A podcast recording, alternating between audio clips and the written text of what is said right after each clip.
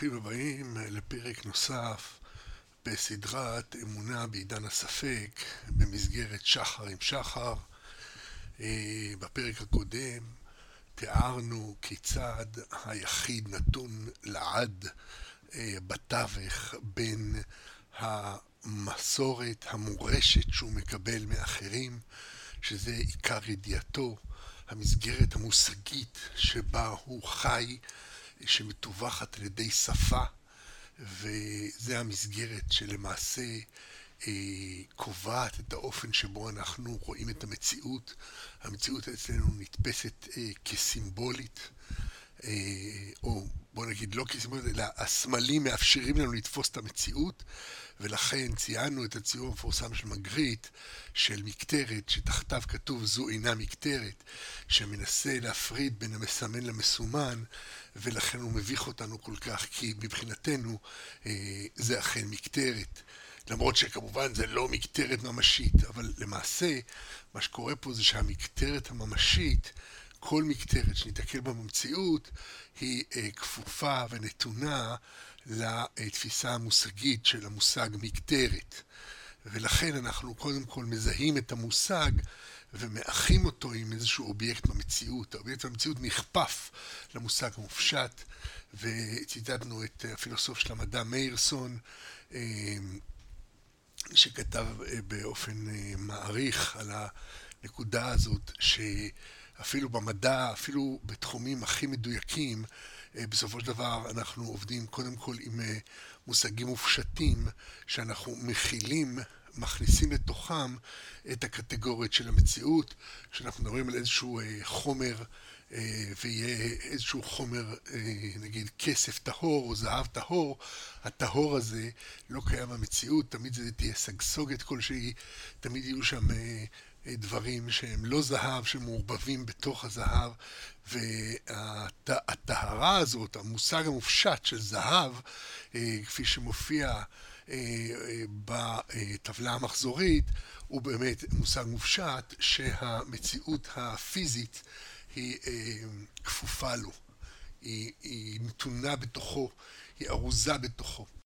ועם זאת, במאות השנים האחרונות, אה, מאז אה, עלייתו של המדע, אנחנו מתייחסים כל הזמן למציאות המוחשית, המוחשית, המציאות הבלתי סמלית, אה, כדי לחדד ולשכלל את הסמלים שלנו, לחדד ולשכלל את מה שאנחנו אה, מחשיבים לאמת, אה, מושג האמת שלנו, נתון עתה להתרשמויות של המכשירים השונים שאנחנו משתמשים בהם כדי להגביר את היכולת החושית שלנו,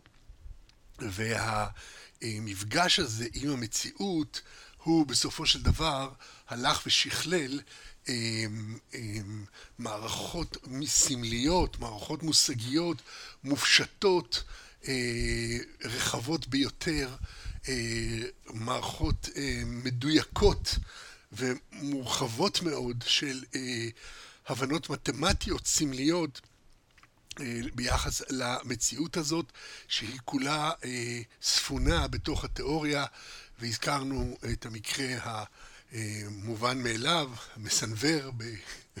ביותר ממובן אחד, של השמש השוקעת ועולה, אה, שכל אה, ילד היום יודע שהיא אינה שוקעת ואינה עולה, בגלל שמוקנים לו המושגים התיאורטיים של אה, תפיסת העולם ההליוצנטרית מגיל צעיר מאוד. הדבר הראשון שהורה מסביר לילד בהתייצבו מול זריחה ושקיעה זה, אתה יודע שמוליק שהזריחה והשקיעה הם לא באמת, אלא בעצם כדור הארץ זז? אה, כן? וכל ההסבר הקוסמולוגי אה, הנלווה אה, והמופלא שהוא-הוא האמת והילד מקבל באמונה שלמה את אה, ההבנות והסודות הרזים האלה על המציאות שיודע ההורה. כלומר, הפנייה שלנו אל המציאות, הפנייה שלנו אל המוחשי, כדי לשכלל את מושג האמת שלנו, היא פנייה אה, שיש לה תהליך בצידה. כלומר, היא פנייה שהיא פרוגרסיבית. המציאות הולכת ומשכללת את מושגי האמת המופשטים שלנו, את המושגים התיאורטיים שלנו, והיום אנחנו באמת במקום מופלא שהמדע יודע דברים מאוד משוכללים, על הבוזון של היגס כבר שמעתם, זה איזשהו משהו שכדי לתאר אותו צריך כמה וכמה מקומות עשרוניים אחרי הנקודה ושהוא די לא מובן והוא שייך לתמונת תפונת עולם שהיום המדע מדבר עליה כמתארת רק כחמישה אחוז מהיקום, כל התשעים וחמישה אחוז האחרים לא ידועים לנו, לא נראים, לא ניתנים לקליטה, ואנחנו רק יודעים עליהם כתוצאה מאיזה שהן השפעות גרביטציוניות רחוקות שאנחנו מודדים, שמעידים לנו מיד שנייה ושלישית בצורה עקיפה שכנראה היקום מורכב במידה רבה מחומר שאנחנו לא מסוגלים לראות ומאנרגיה שאנחנו לא מסוגלים לא לראות ולא להרגיש. שזה כמובן הכל אקסטרפולציה מופשטת לחלוטין, כי את היקום הנגלה אנחנו כבר מסבירים לא רע בכלל, וגם ההסבר הזה ברמה הקוונטית הוא מופלא, לא ברור, סטטיסטי, מתאבך, דו-משמעי וכן הלאה וכן הלאה. כלומר, אפילו העולם המושגי שלנו שפעם היה מאוד מאוד ברור במאה ה-19 ועד אפילו תחילת המאה ה-20 העולם הפיזיקלי היה משהו מוצק, מוחשי, באמת נתון כולו להבנה המופשטת שלנו, עולם ניוטוני, מסודר, עם נוסחאות ברורות וחשבנו שאנחנו יכולים לתפוס אותו, הרי ברור שאחרי תורת הקוונטים ומה שבא אחריה, כל תורת החלקיקים שלנו, אנחנו יודעים שהמציאות היא באמת לא ניתנת לתפיסה גם במונחים המושגיים שלנו ויש תורות או שיטות פיזיקליות שלמות שמדברים על איזושהי תיאוריית מסתורין, איזשהו מושג מופשט שהם קוראים לזה תיאוריית M, תיאוריית האם אם נרצה בעברית, שהיא התיאוריה שיום אחד אולי תתאר את המציאות בשלמותה, אבל היא איננה עוד. כלומר יש לנו תיאוריות ביחס לתיאוריות אפשריות, מושגים ביחס למושגים שאינם קיימים והבנה שאנחנו באמת לא יודעים. וזה חוזר אל הפילוסוף שאמר שתכלית הידיעה היא שנדע שאיננו יודעים. אינני זוכר מי הוא, אבל מן הסתם גיגול קל יחשוף את זהותו מיד. היחיד אם כן נתון בתווך שהוא לא כל כך תווך, בוא נגיד שהוא נתון בשולב של מערך שבו העולם המושגי עוטף אותו מכל הצדדים, הוא כולו ספון בתוך עולם אנושי מושגי תיאורטי מופשט שמסביר לו את המציאות ובמפגש שלו עם המציאות הוא כל הזמן נוגע במציאות מתוך העולם המושגי הזה והמציאות מקרינה על העולם המושגי הזה חזרה ומשכללת אותו, את העולם המושגי. המפגש עם האמת שם בחוץ, אותה אמת שאינה נתונה לסובייקטיביות של היחיד ויהיה רמת ידיעתו באשר תהיה, אותה אמת כל הזמן משכללת את ההבנות שלו. ולמעשה זה הקיום, הקיום שלנו הוא נתון בתווך בין שני הצדדים האלה, הידע המופשט, ההבנות המושגיות שאנחנו מקבלים על סמך אמון, על סמך אמונה, מתוך שאנחנו מאמינים לאחינו בני האדם, מאמינים לעולמם של אחרים המקיף אותנו מכל עבר ומסביר לנו את המציאות. מתוך ההכרה הזאת, מתוך ההבנה הזאת, אנחנו חיים את ההכרות הסובייקטיביות שלנו, ההכרות הבלתי אמצעיות, המפגש שלנו עם המציאות. ובפרק הנוכחי אני רוצה להביא לכם שתי דוגמאות.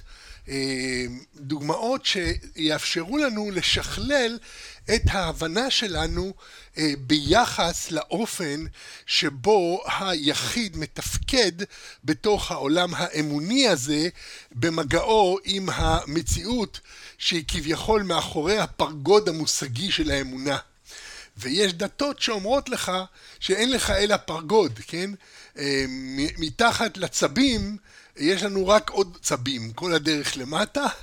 דהיינו, אין לך מאחורי הפרגוד של המציאות אלא כלום, אלא עוד פרגוד. זה לא, אין משהו אחר.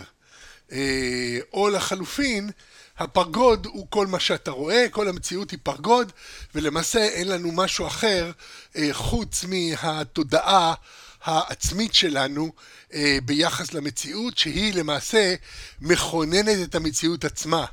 כלומר, במונחים מופשטים יותר, מונחים מיסטיים, מונחים תיאולוגיים, הדתות, אה, לפחות אה, בצד הפנימי המיסטי שלהם, לעיתים קרובות מבחינות בזה שאנחנו חיים בתוך עולם מושגי, ומכאן מגיעות למסקנה שכל המושגים אינם אלא אשליה, כי אין לנו באמת דרך לדעת על המציאות מחוץ לתודעה האנושית, ולכן אין זה אלא אשליה, ולכן אפשר להגיד על העולם הזה, על העולם של המציאות, שהוא איננו. ולמעשה הידע היחיד שהוא בר אמ, חשיבות זה הידע שיש לנו בתודעה, הידע המושגי הזה, הידע המופשט והסמלי, ולכן עדיף שנשמע לחכמים שהם יודעים את האמת אה, על פני אה, אה, בדיקה כלשהי והתייחסות כלשהי למציאות המוחשית. יש דתות שמביאות את זה למדרגות מאוד מאוד גבוהות. בבודהיזם מגיעים למקום שאומרים בכלל כל התודעה וגם המודע אינם אלא אשליה.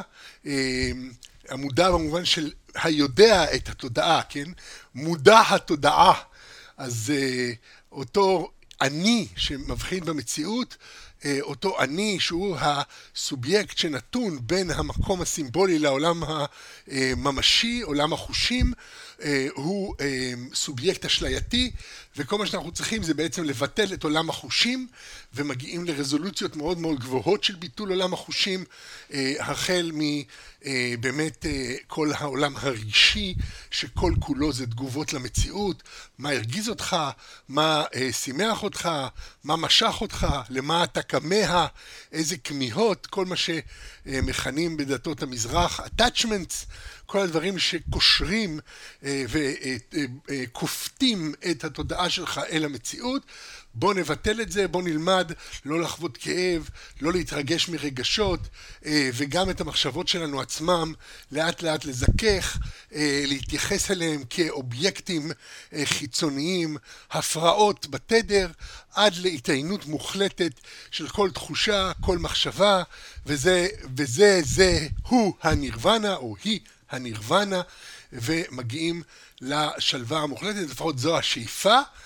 כמובן שרבים אחר כך חוזרים אל עולם האדם כדי להמשיך להסביר לאחרים איך הם עשו את זה, אנחנו לא נפרדים מהעולם המושגי, ואז קוראים להם בודהיסטווה, והבודהיסטווה מקריב את עצמו מתוך אהבת הבריות כדי להסביר לאחרים איך להתעיין, והוא על כן משלם את המחיר העליון שהוא מפסיק לעיין את עצמו וחוזר לחיות במציאות החברתית המוחשית של עולם הבריות כדי להסביר לאחרים איך להיגאל מגלגל הסבל. הסבל הוא המשמעות של המפגש הזה עם המציאות האשלייתית, של הפגישה הזאת המיוחדת עם העולם הממשי שמאחורי הפרגוד של התפיסה המושגית שלנו ביחס לעולם. בדתות המיסטיות של המערב מעיינים את היחיד רק לעתיד לבוא, להשתאבה בגופה דמלכה, להישאב לגוף המלך, זה בעולם הבא, עתיד כל אחד להשתאב לישות הכל כוללת, המופשטת, המוחלטת, הסמלית של האלוהות, והתפשטות הגשמיות הזאת עתידה לקרוא לעולם הבא. כי בעולם הזה אי אפשר להיפרד מן הגשמיות, אבל גדולי המיסטים, המיסטיקנים, גדולי המבינים בסוד, ברזי עולם, הם יודעים שכל המציאות איננה אלא אשליה, זה הכל אורות המשתלשלים מגבוה, ובעולם הזה, בספירה התחתונה שבתחתונות, העולם המוחשי שבמוחשיים, במקום הכי הכי בוטה מבחינת המוצקות הפיזית שלו, בעולם הזה אנשים מתנהלים כאילו אין עולם מופשט, הם חושבים שהעולם המוחשי, העולם הפיזי שהם מרגישים בחושים, שההרגשות שלהם, שהחוויות הבלתי אמצעיות שלהם הן באמת בלתי אמצעיות והם לא מבינים שהן בעצם נתונות בתוך עולם מושגי שמלפף את הכל ומי שמתפכח מהאשליה הזאת יודע שהכל אלוקות, הכל זה אור שהשתלשל מטה מטה עד שהופיע לנו כמשהו מוחשי וממשי אבל למעשה הכל אינו אלא אשליה ומי שעיניו פקוחות מודע לאשליה הזאת ובאופן מפתיע למדי, גם המדע הגיע לאותה מסקנה, התיאור הזה שעכשיו תיארתי, שהוא פחות או יותר מחשבות של בעל התניא על איך נראית המציאות, הוא גם מתאים לתפיסות עולם של פיזיקאים וכל מי שאמון על תורת החלקיקים, כך הוא רואה את המציאות הגשמית כמשהו מתעתע ביותר, כמשהו מוזר במיוחד, משום שהוא מופיע בצורה כל כך מוצקה ומוחשית, עד כדי כך שאפשר היה לדמיין שיכולנו לחיות באשליה במשך 200 שנה, שזה עולם נוטוני מוצק, עם חוקים מאוד ברורים. והיום אנחנו יודעים, בעיני המדע, בעדשה המושגית, המופשטת, הסימבולית של המדע, שהכל אינו אלא אשליה. העולם אינו אלא קומץ חלקיקים שניתן לספור אותם אולי כמעט פעמיים על יד אחת, משהו כמו למעלה, למטה וקוורק, או בוזון, או לא זוכר בדיוק, למעלה, למטה וטעם, איזשהו, גם כן התחילו לדבר במונחים כאלה מוזרים, טעמו של החלקיק, כי לא ידעו איך לקרוא לזה, היו צריכים להמציא מושגים, גלואונים, כל מיני דיבורים, ביטויים מוזרים, על כל פנים מספר זעיר מאוד של חלקיקים, הוא מבנה את כל המציאות כולה, התמונה המדעית היא מאוד קרובה לתמונה המיסטית שבאמת מדברת על האופן שבו אנחנו כצופים מבנים את התוצאות של הניסוי, אנחנו מבנים את המציאות שאנחנו חיים בתוכה, מבנים, כלומר בתודעה שלנו המופשטת, אנחנו מבינים את המבנה שהמציאות פועלת על פיו. אם כך, אז אנחנו רואים שזה 99.9 אחוז מופשט, 99.9 אחוז, אני סתם זורק עכשיו אחוזים, כפי שאתם ודאי מבינים, אבל כן, רמה מאוד מאוד גבוהה של הפשטה, שבשוליה, בתוך הבועת הפשטה הזאת, אנחנו מתמשקים עם המציאות, והמציאות בדרך כלל מחזירה לנו אהבה, אנחנו חיים בתוך עולם שהמציאות שבו, שלו מאוחה עם המושגים שלנו, כשאנחנו חושבים שולחן, אנחנו רואים את האובייקט הזה הניצב על ארבע רגליים, וזה מאשש לנו את המושג שולחן, דלת, אנחנו עוברים דרך הדלת, מהלכים על רצפה, אנחנו חיים במגע עם מציאות שהיא כולה מובנית על ידי השפה, והשפה הזאת היא זו שבעצם אה, הולכת ומתחזקת תוך כדי המפגש שלנו עם מציאות שכל הזמן מאששת אותה.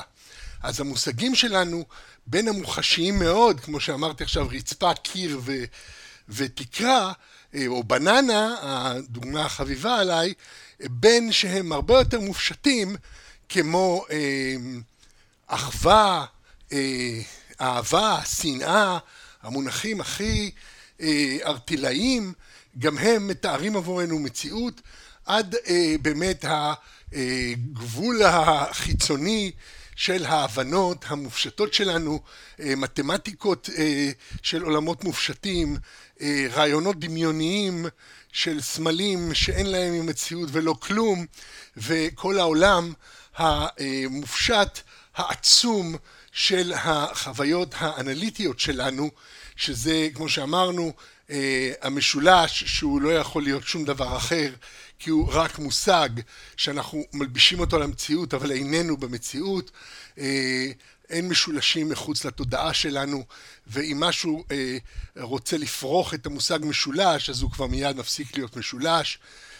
רווק נשוי הוא כבר לא רווק, משולש עם ארבע צלעות הוא כבר ריבוע וכן הלאה, המושגים שהם מושגים טהורים שהמציאות אינה יכולה לפרוח אותם או להשפיע עליהם, שזה פופר עשה מזה בוכלטריה שלמה, הוא הרחיב את ההבחנות הפילוסופיות הקלאסיות שכבר קאנט דיבר עליהן בין האנליטי לסינתטי, והוא זה שלמעשה השפיע מאוד על הפילוסופיה של המדע במאה הנוכחית, בעידן הזה, עידן הספק, והעמיד את הספק בלב המפעל המדעי, הוא טען שהמפעל המדעי מתקדם מכך שאנחנו פורחים את התיאוריות שלנו באמצעות המגע עם המציאות, אנחנו פוגשים את המציאות ואומרים האם התיאוריה הזאת עומדת או לא, והדרך היחידה שלנו לאשש תיאוריה זה בעצם לפרוח אותה, כי ככל שתאשש תיאוריה באופן חיובי, תמיד אולי יבוא איזה מופע שיפרוח אותה,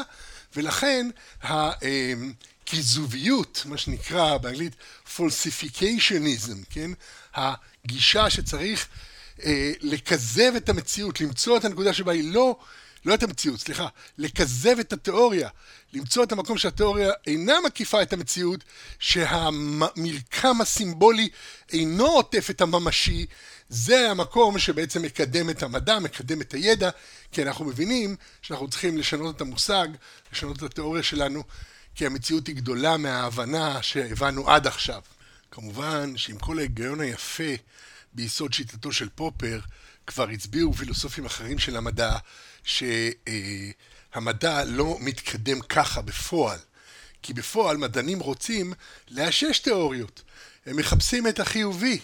הם לא אומרים, או, התיאוריה שלי היא כיזובית. הם אומרים, התיאוריה שלי מתארת את המציאות. כך אני אתאר את המציאות. זאת אומרת, המבט הפופריאני הוא המבט של המיסטיקן, שאומר, הכל אינו אלא אשליה, בסוף אנחנו נכזב לכם את מה שאתם חושבים על המציאות, אבל בפועל המדע מתקדם גם כשהוא מודע היום לזה שהוא יכוזב בסופו של דבר, הוא מחפש בכל זאת את האמת, הוא מחפש את המערכת המושגית שתתאר את התופעות, ויש פה אה, נטייה חזקה מאוד לעשות את זה, וכמובן היא תמיד מתערבבת אה, עם הנטייה האנליטית, עם המקום הזה שבו אנחנו בעצם ממציאים מושגים וחיים בתוכם ולא שמים לב שהם בעצם מושגים. אה, אני אה, בעתיד אה, מתכוון להקדיש סדרת שיחות בכלל לאופן שבו ממצאים סטטיסטיים ומחקרים, תוצאות מחקריות, משמשות היום כדי לבנות הם, הם, הם, רצפטים, התוויות, הוראות לגבי המציאות. אומרים אם הדברים מבחינה סטטיסטית מתנהלים בצורה כז... מסוימת, כנראה שככה הם צריכים להתנהל. כלומר, יש נטייה להשתמש בכלים המופשטים שלנו אה, לתיאור מציאות כדי אה, להגיד שכך ראוי וכך המציאות באמת אה, אמורה להתנהל. יש פה מעבר דק בין הממשי לתיאורטי, בין התיאורטי לממשי, אבל כרגיל אני סוטה פה מהנקודה המרכזית ואנחנו עוד נחזור לזה בשיחות בעתיד. בכל מקרה, אה, הנקודה המרכזית שפה אנחנו עוסקים בה היא הנקודה של מה מקומו של היחיד מול אה, המערכים הללו של אה, מערך חושי פנימי שכל יחיד בא איתו לעולם, המפגש עם אותה מציאות, לבין העולם הנרכש, ההבנתי, אה, שזה העולם שאנחנו מקבלים מתוך אמונתנו בדעתם של אחרים, מתוך אמונתנו בהבנתם וחוכמתם של הזקנים, של המורים, של המוסדות, של הידע שנצבר, של אה, ספרי הלימוד, כל המערכים האלה שאנחנו נתונים בתוכם, שמלמדים אותנו אה, מהי המציאות, ואנחנו נתונים בתווך, אנחנו מבלים את רוב חיינו ברכישת אה, הבנות נוספות שמקורן במפעלם של אחרים, אה, מתוך ידיעה מאוד ברורה היום אה, בעידן הזה, עידן הספק, שהידע שיש לנו כאנשים פרטיים, כפרטים, הוא כאין וכאפס לעומת הידע שיש שם בחוץ, שחברינו בני האדם אספו וצברו מתוך המציאות, ושלא לדבר על כל הידע שאחינו בני האדם עדיין לא צברו, שנמצא שם בחוץ, ואין אדם עוד לא שזפה אותו, שלא לדבר על עין איה, שגם היא לא שזפה אותו. כדי לאייר את אה, עמדתו של היחיד מול אה, שתי הכתבים הללו, של, אה, שלא נכון כמובן לתאר אותם ככתבים, מול, אה, מול הממשק הזה, הדק מאוד בין 99.99 אה, עולם מושגי לבין המגע עם המציאות, כשכיחידים אנחנו חווים את המגע עם המוחשים, עם המציאות, כהרבה יותר אה, עוצמתי מאשר העולם המושגי המכיל אותו בתודעתנו. אנחנו יכולים לתת אה, אה, מכה אה, כנגד הקיר, לחוש את קרירותו, לחוש את הכאב ביד, אנחנו יכולים לדרוך על הרצפה ולהרגיש אותה בכפות רגלינו, אנחנו יכולים לטעום את הבננה, וזה ממלא את הישות שלנו הפנימית בעוצמה הרבה יותר גדולה מאשר המונחים אה, כביכול הריקים של קיר אה, או בננה או רצפה, אבל בפועל כל המוחשיות הזאת שאנחנו חווים אותה בעוצמה כל כך גדולה כיחידים, היא בעצם ספונה בעולם האנושי בתוך המקום המופשט של השפה. הדיבור הזה שאני מדבר איתכם כרגע ומעביר לכם באופן טלפתי לחלוטין את המחשבות אה, שאני אה, חושב או בוא נגיד המחשבות הנחשבות בראשי אה, אל אה, המחשבות הנחשבות בראשיכם. זה תהליך מופלא שהוא עובד לגמרי בממדים המופשטים והוא תהליך שבעצם עוטף את כל המציאות. כשאני אומר לכם רצפה, קיר או בננה, אתם מסוגלים להבין בדיוק על מה אני מדבר ולחוש את זה בגופכם. לגעת בקיר, לדרוך על הרצפה ולאכול בננה, שיהיה בתיאבון. אם כך, מה באמת הפרמטרים של היחיד הנתון בתוך המעטפת המושגית הזאת, ובכל זאת פוגש את המציאות, אה, נקרא לה המציאות האמפירית, כלומר המציאות שבה אנחנו יכולים, שאותה אנחנו יכולים לחוות בחושים או למדוד במכשירים, המציאות שהמדע מופנה כלפיה, אה, איך היחיד פוגש את המציאות הזאת מתוך המבנים התיאורטיים שלו, איך המציאות הזאת מסוגלת לברר את המבנים התיאורטיים, מסוגלת לברר את המושגים המושתים, ואנחנו יודעים שבדתות אה, יש אה, אמירה קטגורית שהמציאות אינה יכולה לעשות את זה, כלומר אל תסתכל על המציאות, אלא רק תקשיב למוריך, אה, אה, כבר הזכרנו את הבודהיזם, אבל בכלל גם בדתות המערביות אה, אנחנו מוצאים את זה לעיתים קרובות, האינפליביליות של האפיפיור, האפיפיור לא יכול לטעות בעניינים שקשורים לדוגמה, הוא אומר זה האמת ולא משנה כמה המציאות אה, עלולה להיראות שונה. אנחנו מכירים את האמירה שמוצאים לעיתים קרובות בחוגים דתיים, אם הרב אומר לך שהיום הוא לילה והלילה הוא יום, תאמין לו כי הוא יודע יותר טוב מהמציאות הפיזית, אה, שזה אה, תפיסה מאוד מאוד משותפת לכל הפלגים הדתיים.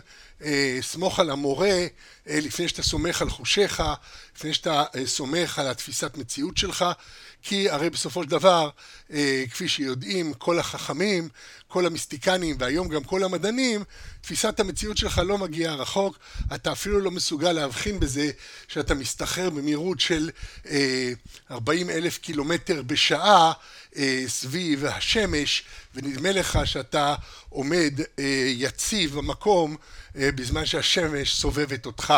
בספר המעניק את השראתו לשיחות אלה, אמונה בעידן הספק, אני מביא שתי דוגמאות בולטות לאופן שבו היחיד מתפקד בתוך המערכים הללו של המפגש בין אה, אה, מערך מושגי, הבנה אה, אמונית, האמונה ש, שלנו לגבי המציאות, הנרכשת באמצעים מופשטים, הנרכשת ומתווכת דרך שפה, לבין החוויה שלנו הישירה במציאות. אני מביא דוגמה אחת מהעולם הדתי, דוגמה אחת מהעולם המדעי, בוא נגיד על גבול המדע, העולם הרפואי, כן? העולם ה... שהוא מאוד קרוב לניסיון, עולם המדע שהכי קרוב בעצם למציאות האמפירית, שכל הזמן מנסה לגעת בגוף האדם, באופן שבו ניתן לרפא אותו, באופן שבו הוא מתפקד, כדי לבנות את המושגים המופשטים. תיאוריות רפואיות הן מאוד אה, אומנותיות במובן הזה שהרופא אה, צריך להיות קשוב אל המציאות הממשית של הפציינט. אה, כמובן שהיום הרבה מאוד רופאים לא בדיוק, אה, לא בדיוק חווים את זה ככה. אה, אנחנו יודעים שהרפואה היום עובדת באופן שיש לנו קודם כל את המקום המופשט, הגדרה של המחלה, ואחר כך אנחנו מנסים להתאים את הפציינט להגדרה של המחלה, כלומר הפציינטים אינם אלא אינסטנציות, מופעים של אה, ממצאים אמפיריים שבאים לאשש את התיאוריה, אנחנו מחפשים את הקטגוריה שלתוכה הפציינט מתאים, ואם אנחנו לא מוצאים קטגוריה כזאת אז אנחנו יכולים אולי להמציא אה, קטגוריה חדשה ותהיה מחלה שתיקרא על שמנו. אז ככה זה פחות או יותר מתנהל. על כל פנים זה עולם שמשיק עם העולם המדעי, אה, שגם הוא אה, מחפש תמיד את המגע עם המציאות האמפירית כדי לאשש את תובנותיו, ולא כמובן חלילה לפרוח אותם, כי שוב, אין פרחה. כי ברגע שמשהו לא מתאים לקטגוריות שיש לנו ביחס למחלה, אנחנו פשוט ממציאים מחלה חדשה ואומרים ש-X גילה את Y, שאלכסנדרוביץ' גילה את התסמונת על שם אלכסנדרוביץ' וכן הלאה. על כל פנים, אה, בספר אני מביא שתי דוגמאות, אחת מהעולם האמוני, לא האמוני, סליחה, כי אנחנו משתמשים פה באמונה במובן הקרדולוגי, כי כל דבר שאנשים מאמינים האופן שבו אנשים מאמינים ולא מסתכלים על התוכן, אז בוא נגיד, אנחנו, אני מתייח, מביא דוגמה מהעולם הדתי, מהעולם אה, של הקנון המערבי, אה, שזה אה, כתבי הקודש המקובלים על אה, שלוש דתות גדולות בעולם, היהדות, הנצרות והאסלאם, ואני מביא את סיפורה אה, של חווה אימנו מזווית של יחיד הבודק את המציאות ובמקביל או בהרחבה של אותו רעיון אני אה, מביא דוגמה של אה, אה, פיזיותרפיסט מאוד ידוע בשם מקנזי והאופן שבו הוא פגש את המציאות מתוך התיאוריה שהייתה לו. שני הסיפורים הללו בעצם יקרינו לנו על המקום של היחיד, של כל יחיד, במציאות הזאת שבה אנחנו חיים בתוך מציאות מושגית הנמצאת בממשק מתמיד דרך הפרסונה שלנו, דרך האישיות החובה שלנו, ממשק מתמיד עם המציאות הממשית האובייקטיבית הנמצאת שם ותמיד מעבר להישג ידינו.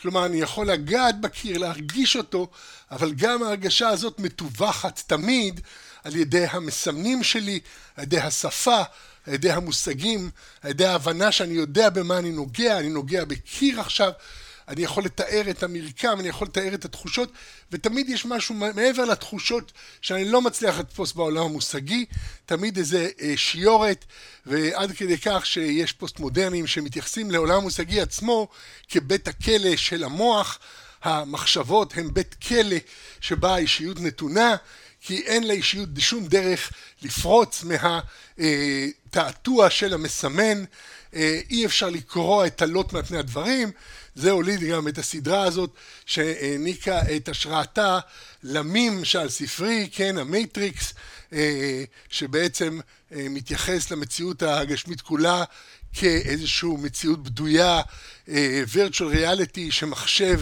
מייצר, המחשב, המכונה, הוא מייצר את המציאות, וכמובן שיש פה אה, אה, נפילה לתזה, לדת מניכאית כזאת, שמפצלת בין אור לחושך, שבעצם אה, זקוקה למחשב ממשי, שהוא יכונן מציאות בלתי ממשית. אז אה, אי אפשר לברוח מה-Matrix באמת, אה, כי בסוף אתה חייב אה, לעשות איזושהי הנחה של קיומו של אה, ישות בורא עולם, כן, ישות אלוהית אינסופית, בלתי מוגבלת, שהיא-היא מכוננת כל המציאות האשלייתית המקופלת בקרבה, פינה מקום בקרבו, וברא עולם, וכל מה שיש לנו זה רושם שבתוכו יכול להיווצר עולם מוחשי, ממשי, בתוכו יכולה להיווצר האשליה של אה, הספירה התחתונה שבתחתונות, המלכות, שבה הדברים נגלים לחושנו. אז כפי שאתם רואים, התיאוריות, העולם התיאורטי, הוא אה, כל הזמן מלפף אותנו, כל הזמן חובק אותנו, אין מנוס ממנו, ובכל זאת, נוע תנוע. ובכל זאת, גלילאו עומד שם ואומר, אני ראיתי, היה לי מכשיר ואני ראיתי, נוע תנוע. והוא לא באמת ראה נוע תנוע, אלא הוא הבין נוע תנוע. והוא צדק, נוע תנוע, הכל נע, הכל בתנועה מסתחררת, בלתי פוסקת, וההבנות המופשטות האלה הן חזקות אצלנו מאשר המציאות המוחשית שבה שום דבר לא נוע חוץ מאנחנו בתוך מציאות אה, שהיא במידה רבה מתווכת על ידי התודעה שלנו.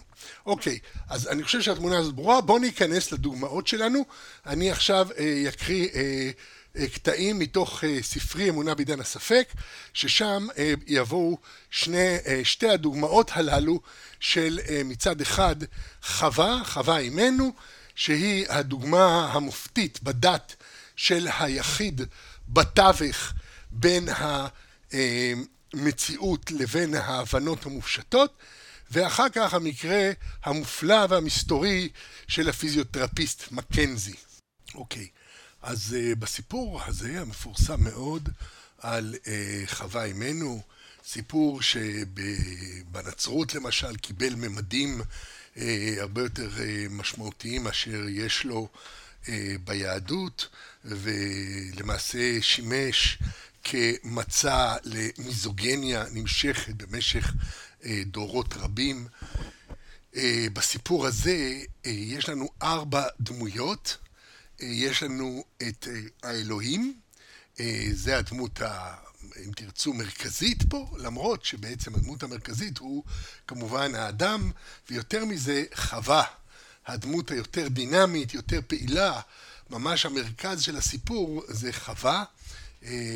האדם מופיע כדמות הרבה יותר פסיבית, אה, דמות ממושמעת יותר, קודם הוא שומע בקול אלוהים, אחרי זה הוא שומע בקול חווה, אה, קצת אה, נתון להשפעות האדם הזה, נעבך. אז יש לנו את אלוהים, את חווה, את האדם, וכמובן את הנחש, את הסיטר האחר, הצד האחר, הלוחש, אמיתות כואבות, שגם האלוהים בסוף מהששן, אבל סותרות את דבר האלוהים אל הבריות, והבריות הן כרגע אה, אדם וחווה, שתי בריות במציאות הזאת. אז בתוך המציאות הזאת אנחנו אה, ננסה, אה, אה, המציאות כמובן המופשטת, הסמלית, הסימבולית הזאת, על כל רבדיה, וכמובן שיש אה, פירושים למכביר על כל קוץ וקוץ, כל תג ותג אה, בטקסט הזה, שעכשיו אנחנו אה, ננכס לצרכים ההסברתיים שלנו, וננסה לעמוד על מקומו של האדם בעולם דרך סיפור בריאתו של האדם וסיפור חוויותיה של חווה. חווה, לשון חוויה, לשון חיים. אם כך, אה, הסיפור מתחיל אה, בכך שלמעשה אה, מניח האלוהים את האדם בגן עדן מקדם, והוא נותן לו הוראות ברורות מראש. כפי שאנחנו אה, גדלים במציאות שבו אומרים לנו אה, זה תעשה, זה לא תעשה, אה, ילד, אה, ילדים צעירים בגיל קטן מאוד כבר אומרים להם אנא לא לתקוע אה, חפצים חדים לתוך שקעים חשמליים, וההורים מאוד מקפידים על זה, אפילו ההורים העדינים והליברליים ביותר נהיים תקיפים מאוד כאשר מדובר בלהגן על ילדם מפני נעיצת חפצים מתכתיים בתוך שקעים חשמליים, והם מאוד מגדירים בבירור, זה לא. כל השאר כן, תשחק בבית ככל שתרצה, עשיתי לך פה חדר שכולו שטיחים מקיר אל קיר, אה, כן, סנוז רום כזה, חדר שכולו מרקמים רכים אה, ובלתי פוגעניים, אה, רק אנא אנא אל תתקע את המזלג הזה לתוך השקע. אז אה, באופן דומה, האלוהים בסיפור בראשית אה, יוצר את, ה, את גן עדן מקדם ובו עצים, והוא אומר כך, ויצב אה, השם אלוהים על האדם לאמור, מכל עץ הגן אכול תאכל, ומעץ הדעת טוב ורע לא תאכל ממנו. ואף מוסיף לו את האמונה הבאה כהסבר קיומי, כי ביום אוכלך ממנו מות תמות. אה, האדם הראשון מקבל גם אה, אה, הוראה כיצד לחיות וגם הסבר תיאורטי להתנהגות הרצויה. וכמאמר אה, שיר הילדים המפורסם, אברהם, אל תלך לשם, למה? כי יבוא זאב ויעשה הם. אז אה, הם זה כוונה הם, כן, ברור. אה, אז אותו דבר, אלוהים אומר לאדם, תאכל מכל עץ הגן החול תאכל, ופרשנית המקרא הנפלאה נחמה ליבוביץ' אומרת, מצביעה בעקבות כמובן מפרשים שכבר קדמו לה, היא רק מסכמת בצורה מופלאה כל כך דברים, אה, וחלילה לא רוצה לגרוע מכישרונה, היא גם אה, מבינה דברים מעצמה, זה לא רק שהיא מסכמת, היא לא רק המאסף, היא גם מחדשת. על כל פנים, היא מצביעה על האכול תאכל, לפחות אני ממנה אה, למדתי את זה. או, איזה אריכות דברים, רק בשביל להגיד דברים בשם אומרם, כי אני לא בטוח שהיא זאת שאומרם. אה, אתם רואים? אז אה, בקיצור, אה, אה, מכל אכול תאכל.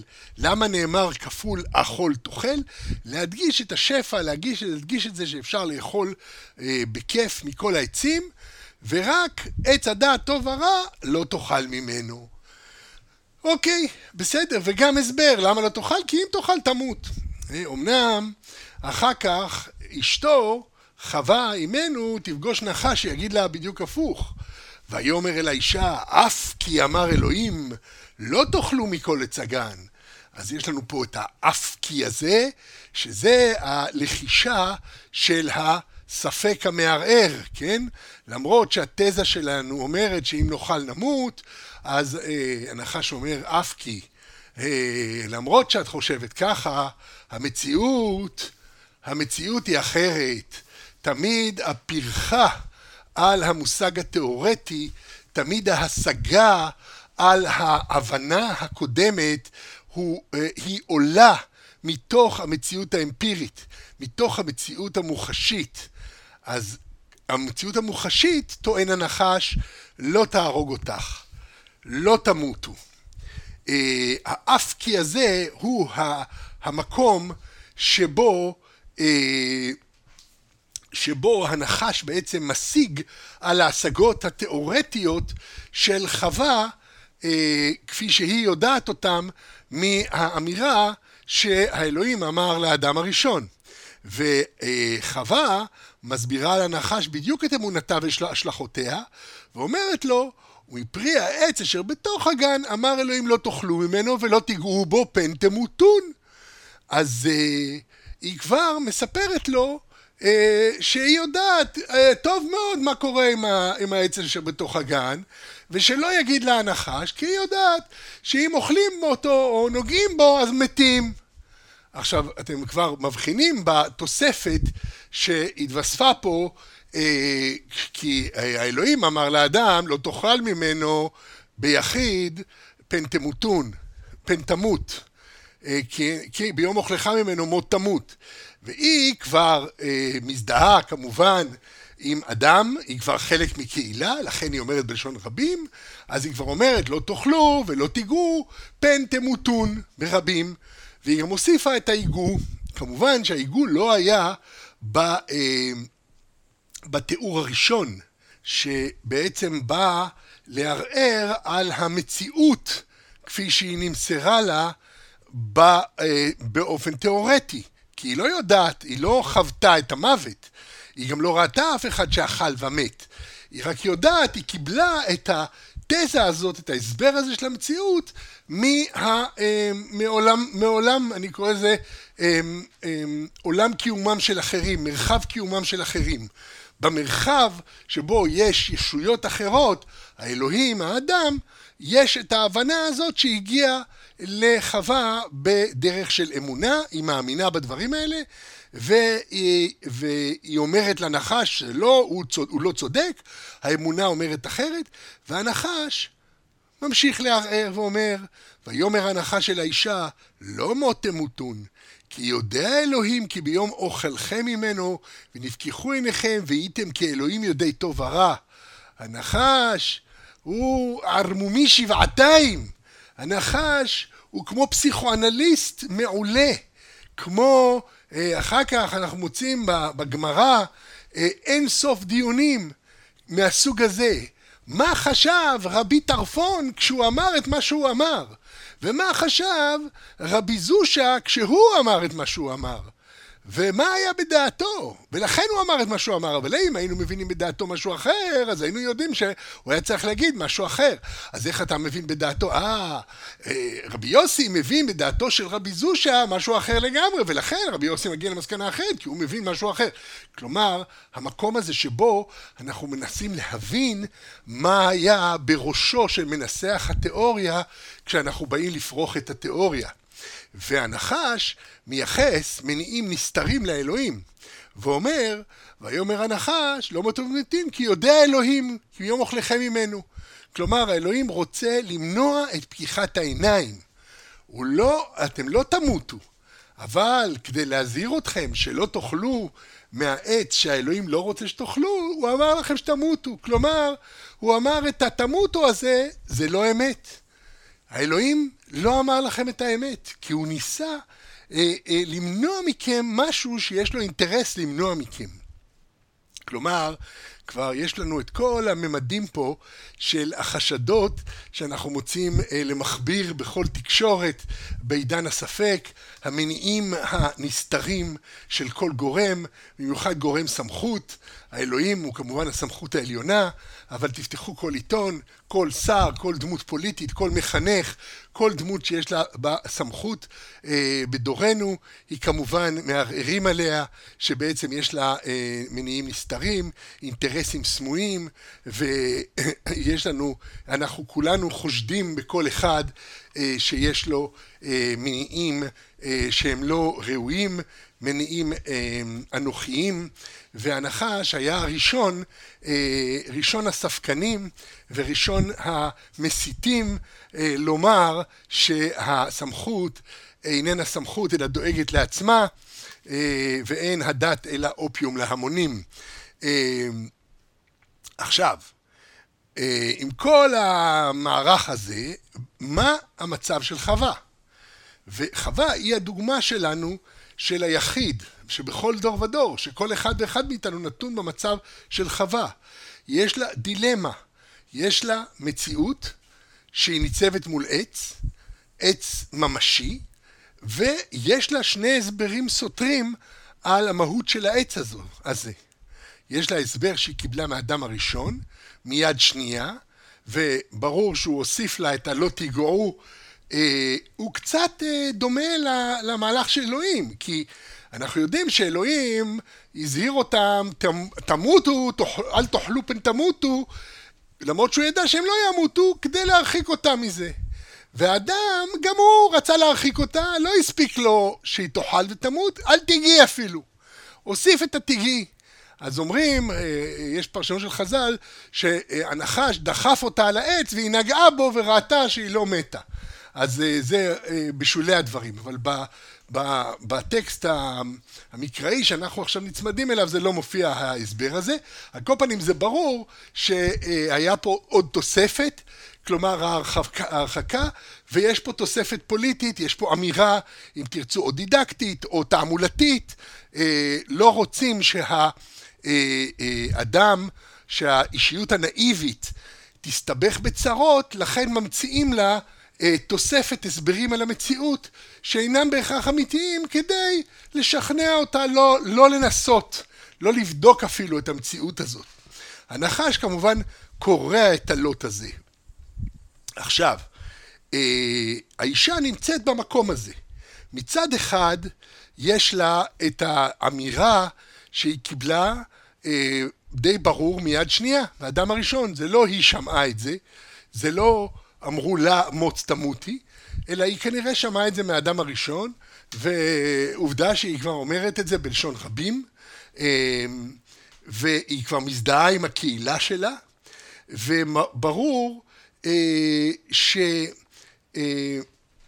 שהאמונה הזאת היא כבר אמונה שהיא כבר אמונה שלה, שהיא הפנימה מהאדם הראשון. אמנם לא ברור אם הוא הוסיף לה את הלא תיגעו או שהיא הוסיפה את הלא תיגעו. יכול להיות שהיא הרחיבה את, ה, את האיסור, שזה בא ממנה, שהיא אמרה, אוקיי, אז אם לא לאכול, אז אפילו אני לא אגע בו. לא ברור אם האדם אמר לה את זה או שהיא אמרה, ברור שזה מה שהיא חושבת, שהיא הרחיבה את ההבנה הראשונה, שזה גם איך אנחנו מבינים את האמונה המתקבלת אצלנו, איך אנחנו מבינים את המושגים, הרבה פעמים יש בלבולים מושגיים, ואז אה, יש גדודים של פסיכולוגים שעושים reframing, ממסגרים מחדש את התודעה שלנו כדי שנבין את המציאות באופן אחר אה, סימבולי, ובזה אנחנו אה, נוכל לסלק הרבה מאוד בלבולים ומועקות אה, פסיכולוגיות שמעיקות עלינו, ויש שיטות שלמות שבנויות על, ה, על הגישה הזאת, שהיא באמת גישה מופלאה, היא פשוט ניגשת ללב העניין. לב העניין זה האופן שבו אנחנו תופסים את המציאות, ולא המציאות עצמה. איך שתתפוס זה מה שיהיה. ומי שמביאה את זה באמת לקיצוניות מדהימה זה קייטי ביירון, עם אה, מה שנקרא העבודה. כן, שהיא ממש אה, מלמדת אנשים איך לקרוע לעצמם את הנרטיב כדי למסגר מחדש אה, כל דבר באופן שהוא אה, לא יעיק עליהם. זה מאוד מעניין השיטה, השיטה הזאת, שיטות מהסוג הזה. בכל מקרה, כרגע אם אנחנו נחזור לחווה, היא נמצאת במקום שיש לה, ברור, הבנה משלה לציווי האלוהי המקורי, הבנה המשמיטה את הציווי לאכול ומדגישה את האיסור. ומן הסתם היה זה אדם שכבר אמר לה, אה, על כל פנים אה, זה מופיע במשנה, אה, לא, לא במשנה, באבות דרבי נתן, זה מופיע אה, אני מקריא, איזהו סייג שעשה האדם הראשון לדבריו, הרי הוא אומר, ויצב השם אלוקים אל האדם לאמור מכל עץ הגן אכול תאכל ומצא דעת טוב ורע לא תאכל ממנו, לא רצה האדם הראשון לומר לחווה כדרך שאמר לו הקדוש ברוך הוא, אלא כך אמר לה, ועשה סייג לדבריו יותר ממה שאמר לו הקדוש ברוך הוא. ומפרי העץ אשר בתוך הגן אמר אלוהים לא תאכלו ממנו ולא תיגעו בו פן תמותון, שרצה לשמור, לשמור את עצמו ואת חווה מן העץ אפילו בנגיעה. אז הנה, אנחנו רואים שחז"ל מייחסים את זה לאדם הראשון. אה, בכל מקרה, ברור שיש פה הרחבה של האיסור המקורי של האלוהים, ומתוך דברי הנחש אנחנו מבינים, וגם אחר כך האלוהים עצמו מודה בזה, שהאלוהים לכתחילה עשה הרחבה. שהוא לא רצה שהם יאכלו, אבל הוא, הוא הוסיף את העניין של התמותון לכתחילה, זה היה תוספת כדי להרחיק את האדם מן העבירה. אה, אך, אבל המקום של האישה פה, בהתייצבה בפני הנחש, האישה כבר יש לה מסורת, כבר אמונה שהיא קיבלה במסורת מהאדם הראשון. ובזאת תהיה המופת לכל הילודים הבאים לעולם ונזרקים לתוך תרבויות ומסורות המקנות להם את אמונתם, את ידיעותיהם על העולם. והנחש אומר לה אף כי, ואומר לה לא, זה לא כך במציאות. אם כך, יש לה מציאות, הגן, עץ הגן, ויש לה אה, אמירה של אדם הראשון בשם האלוהים, אמירה של הנחש בשם עצמו, מה היא תעשה במקום הזה? ובכן, מאחר וכולם מדברים על העץ, והעץ נמצא לפניה, פועלת האישה כמדען ראשון. ניגש לבדוק את העניין באופן אמפירי. האישה היא המדען הראשון, היא המופת לאופן המדעי שבו אנחנו ניגשים לעולם ומשתמשים בחושים שלנו כדי לפרוח או לאשש את הידיעות התיאורטיות המופשטות שלנו. מה עושה האישה? אה, תחילה היא בוחנת את העץ, מסתכלת, בודקת את תכונותיו, ותראה האישה כי טוב העץ למאכל, וכי תאווה הוא לעיניים, ונחמד העץ להשכיל. באמת, היא מבחינה בכל התכונות של העץ. אם משווים את התיאור של העץ בתחילת סיפור מעשה בראשית, התיאור של העץ, כשאלוהים ברא אותו, זה ויצמח אדוני אלוהים מן האדמה, כל עץ נחמד למראה וטוב למאכל, ועץ החיים בתוך הגן ועץ הדעת טוב ורע. ולעומת זאת, ותראה האישה, וכי תאווה לעיניים, טוב העץ למאכל ונחמד העץ להשכיל. כלומר, היא די קולעת למהותו של העץ. יוצא שהבדיקה האמפירית ששכנעה את האישה בצדקת עמדתו התאורטית של הנחש הייתה תלויה באמת בהבחנה בטבע העץ כעץ דעת ובנחמדות שלו להשכיל. עכשיו האישה בוחרת לשים נפשה בכפה ולבדוק בפועל אם מות תמותון או לא. כלומר, מקבלת על עצמה את ההשלכות השליליות האפשריות אם הדעה הראשונה, זו שהועברה לה במסורת, אכן נכונה.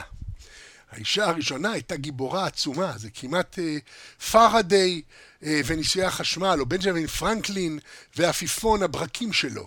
יכול היה לחטוף חתיכת ברק ולהיגמר במקום, ומן הסתם היו מדענים רבים ששילמו בחייהם, כולל אותם מדענים שהתווכחו עם פסטר ושתו חיידקי חולרה מרוכזים כדי להראות שאין חיידקים, ומתוך עשרה שעשו את זה, שמונה הלכו לעולמם.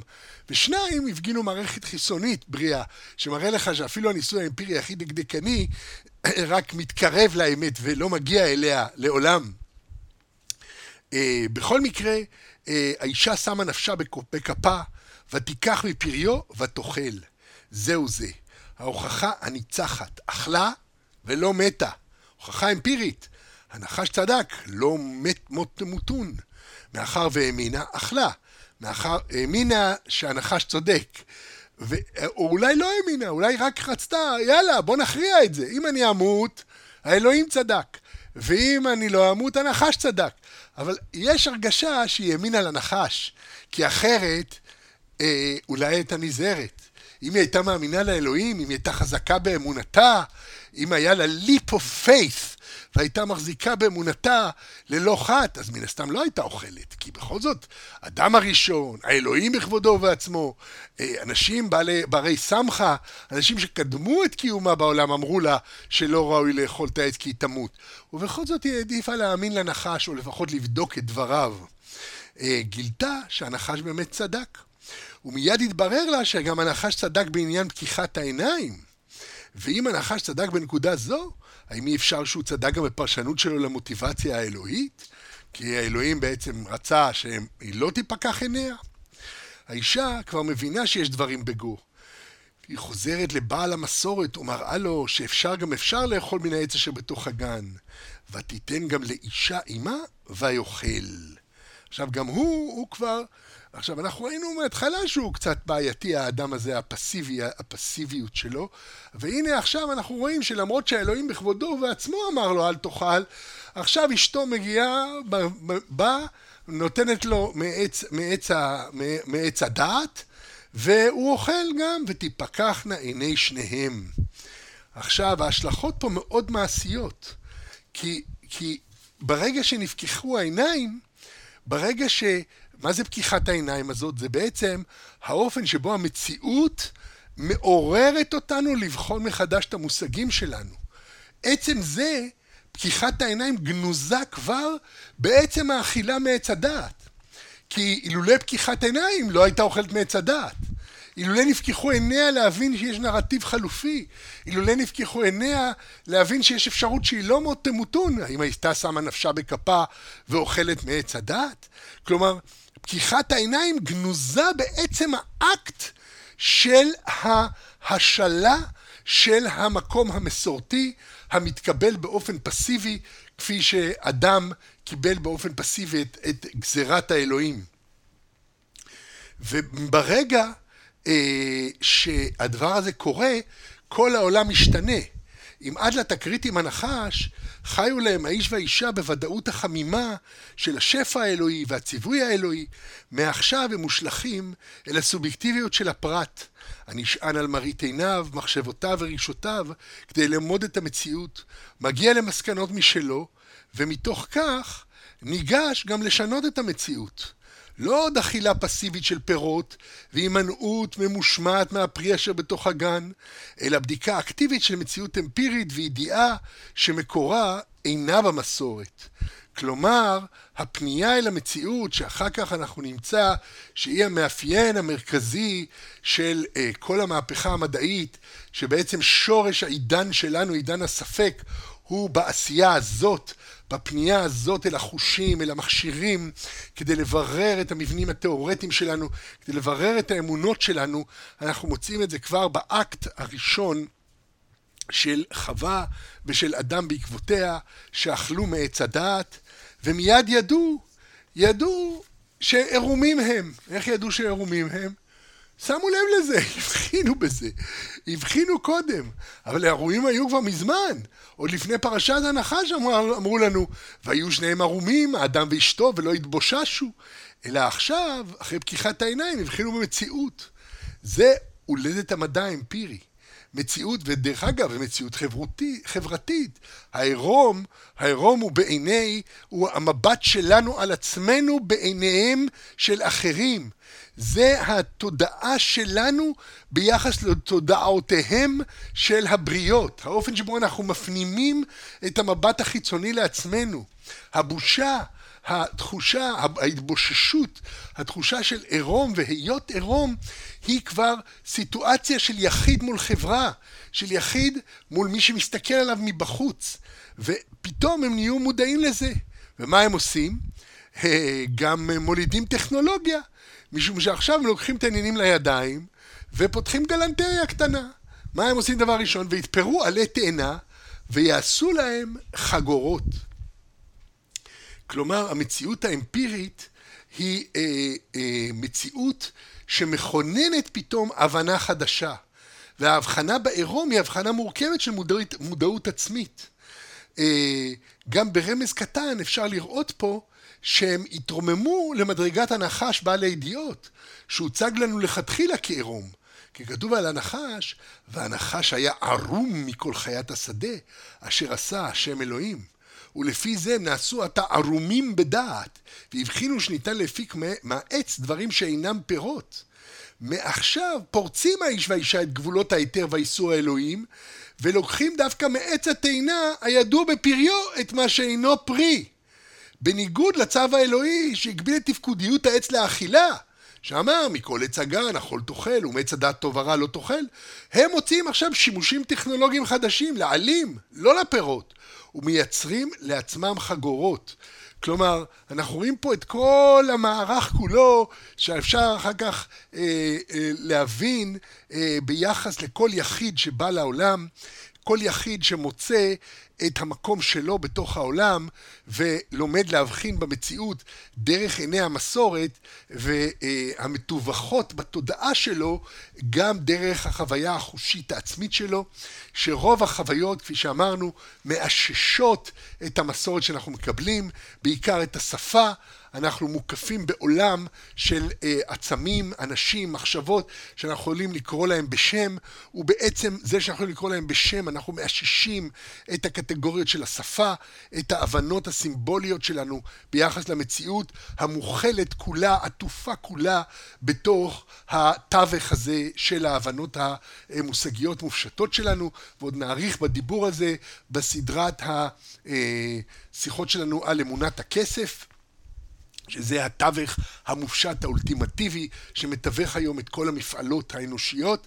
אה, המקום הזה, המקום המתווך הזה, הוא מקום שבו היחיד גם יכול לחדש, יכול לקחת משהו שבמסורת היה א' ולעשות ממנו ב', זה בעצם המקום הגדול של החדשנות, של הפוטנציאל האנושי של כל אדם ואדם, שהוא מקבל עולם אה, שנתון לו היא גם באופן ישיר לחושים שלו, להבנות שלו, וגם באופן המתווך על ידי מסורת, ומתוך כך, ומתוך כך הוא מוליד אה, אפשרויות חדשות, ואנחנו רואים את זה כבר באדם הראשון ובחווה, שהדבר הראשון שהם עשו, ברגע שנפקחו עיניהם, זה לקחת את העץ שנועד לאכילה, ולהפוך אותו אה, לבית חרושת לבגדים.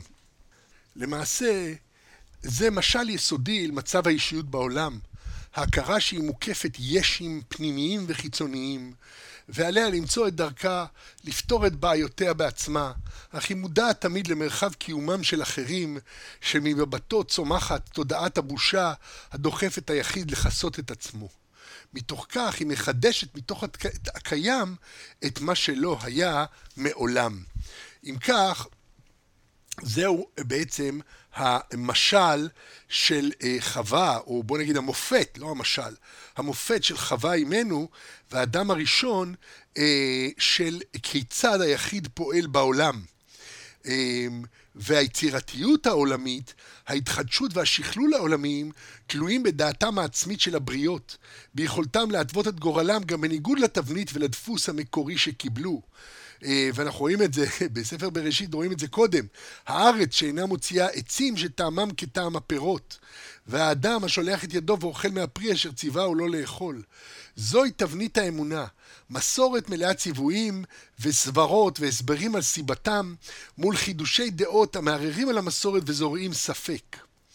וכך אנחנו מגיעים בעצם לעידן הספק, כן? המקום שבו אנחנו כל הזמן צריכים לברר לעצמנו נרטיבים חלופיים, ולכן אה, אני קורא לזה עידן הספק, כי היום, אה, לעומת אה, המצב ששרר אה, בהיסטוריה האנושית לפני התפתחות התקשורת המסיבית שאנחנו עדים לה היום, שוב אני מזכיר, אה, הפלאפון החכם הראשון שנת 2007, האנדרואיד הראשון 2009, זה לא מזמן, זה ממש לאחרונה, וכבר חיינו השתנו ללא הכר, והשינוי המרכזי הוא שאנחנו מודעים לכך שיש נרטיבים חלופיים לכל דבר, תרבויות אחרות, דעות אחרות, מחשבות אחרות, אה, סביבות אחרות. כמובן זה לא חדש, זה לא חידוש, אבל היום, אה, בהכרה שרוב האנושות מחזיקה פלאפון בכיסה, אפילו במקומות הנידחים ביותר, באזורים העניים ביותר, יש לאנשים פלאפונים, יש לאנשים תקשורת, אנשים חשופים זה לזה, חשופים אלו לאלו, חשופים לתרבויות חלופיות, לשפות חלופיות. אנחנו מודעים לזה שמאחורי הפרגוד אה, יש, לא מאחורי הפרגוד, לפני הפרגוד, שיש הסברים חלופיים לכל דבר. העולם מלא עצים, מלא נחשים, מלא אלוהויות. אפילו האלוהים מתפצל לנו אה, לאין ספור. חווה עוד היה לה אלוהים אחד. כמובן, שימו לב, זה כבר גנוז. אלוהים, לשון ריבוי. זה לא, אנחנו אומרים אלוהים הוא, מתייחסים לגוש זכר, אבל למעשה האלוהים, כפי שהוא מופיע בספר בראשית, הוא תמיד ברבים, אה, גם המילה אדוני, האדונים שלי זה שוב ברבים, ואומנם אנחנו משתמשים בגוף, אה, גוף יחיד, אבל למעשה האלוהים הוא מרובה, הוא יחיד מרובה, זה ישות שיש לה ריבוי פנים בתוך עצם ההכרה האלוהית, אבל טוב, זה גם שמור לשיחות אחרות, שיחות אה, שיעסקו במהות האלוהית. אה, ואני מזמין אתכם אה, להצטרף אליי לסדרה הזאת שנקראת אה, אבומונה, אמונת האבולוציה, שזה ממש ניסיון להבין כיצד ניתן לתמם תפיסת אלוהות עם הידע המדעי שלנו, ובמיוחד הידע שלנו על ההתפתחות הקוסמולוגית והביולוגית. אבל אם נחזור לענייננו, הנקודה הקריטית פה זה המקום הזה שבו אה, חווה אה, ואחר כך אדם גם היו נתונים בין מסורות אה, ואל מול המציאות האמפירית, כשהסובייקט עצמו, היחיד, הוא זה שצריך להכריע, לאכול או לא לאכול, לשלוח יד אל הפרי או לא.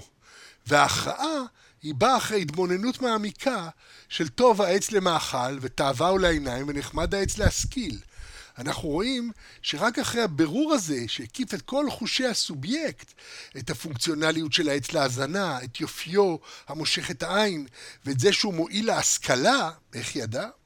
גם הייתה פה איזו סברה לגבי תכונות העץ, ו- והאמת היא שגם אה, הנחש נגע בזה, וגם אנחנו יודעים, נאמר לנו בנרטיב, הנרייטור של הסיפור כולו אמר לנו לכתחילה שאכן העץ טוב להשכיל.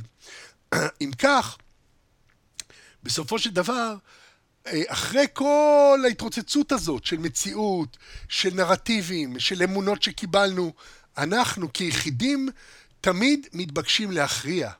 חיינו הם השורה התחתונה וסיכום כל הטנסורים של כל האמונות המתרוצצות בקרבנו.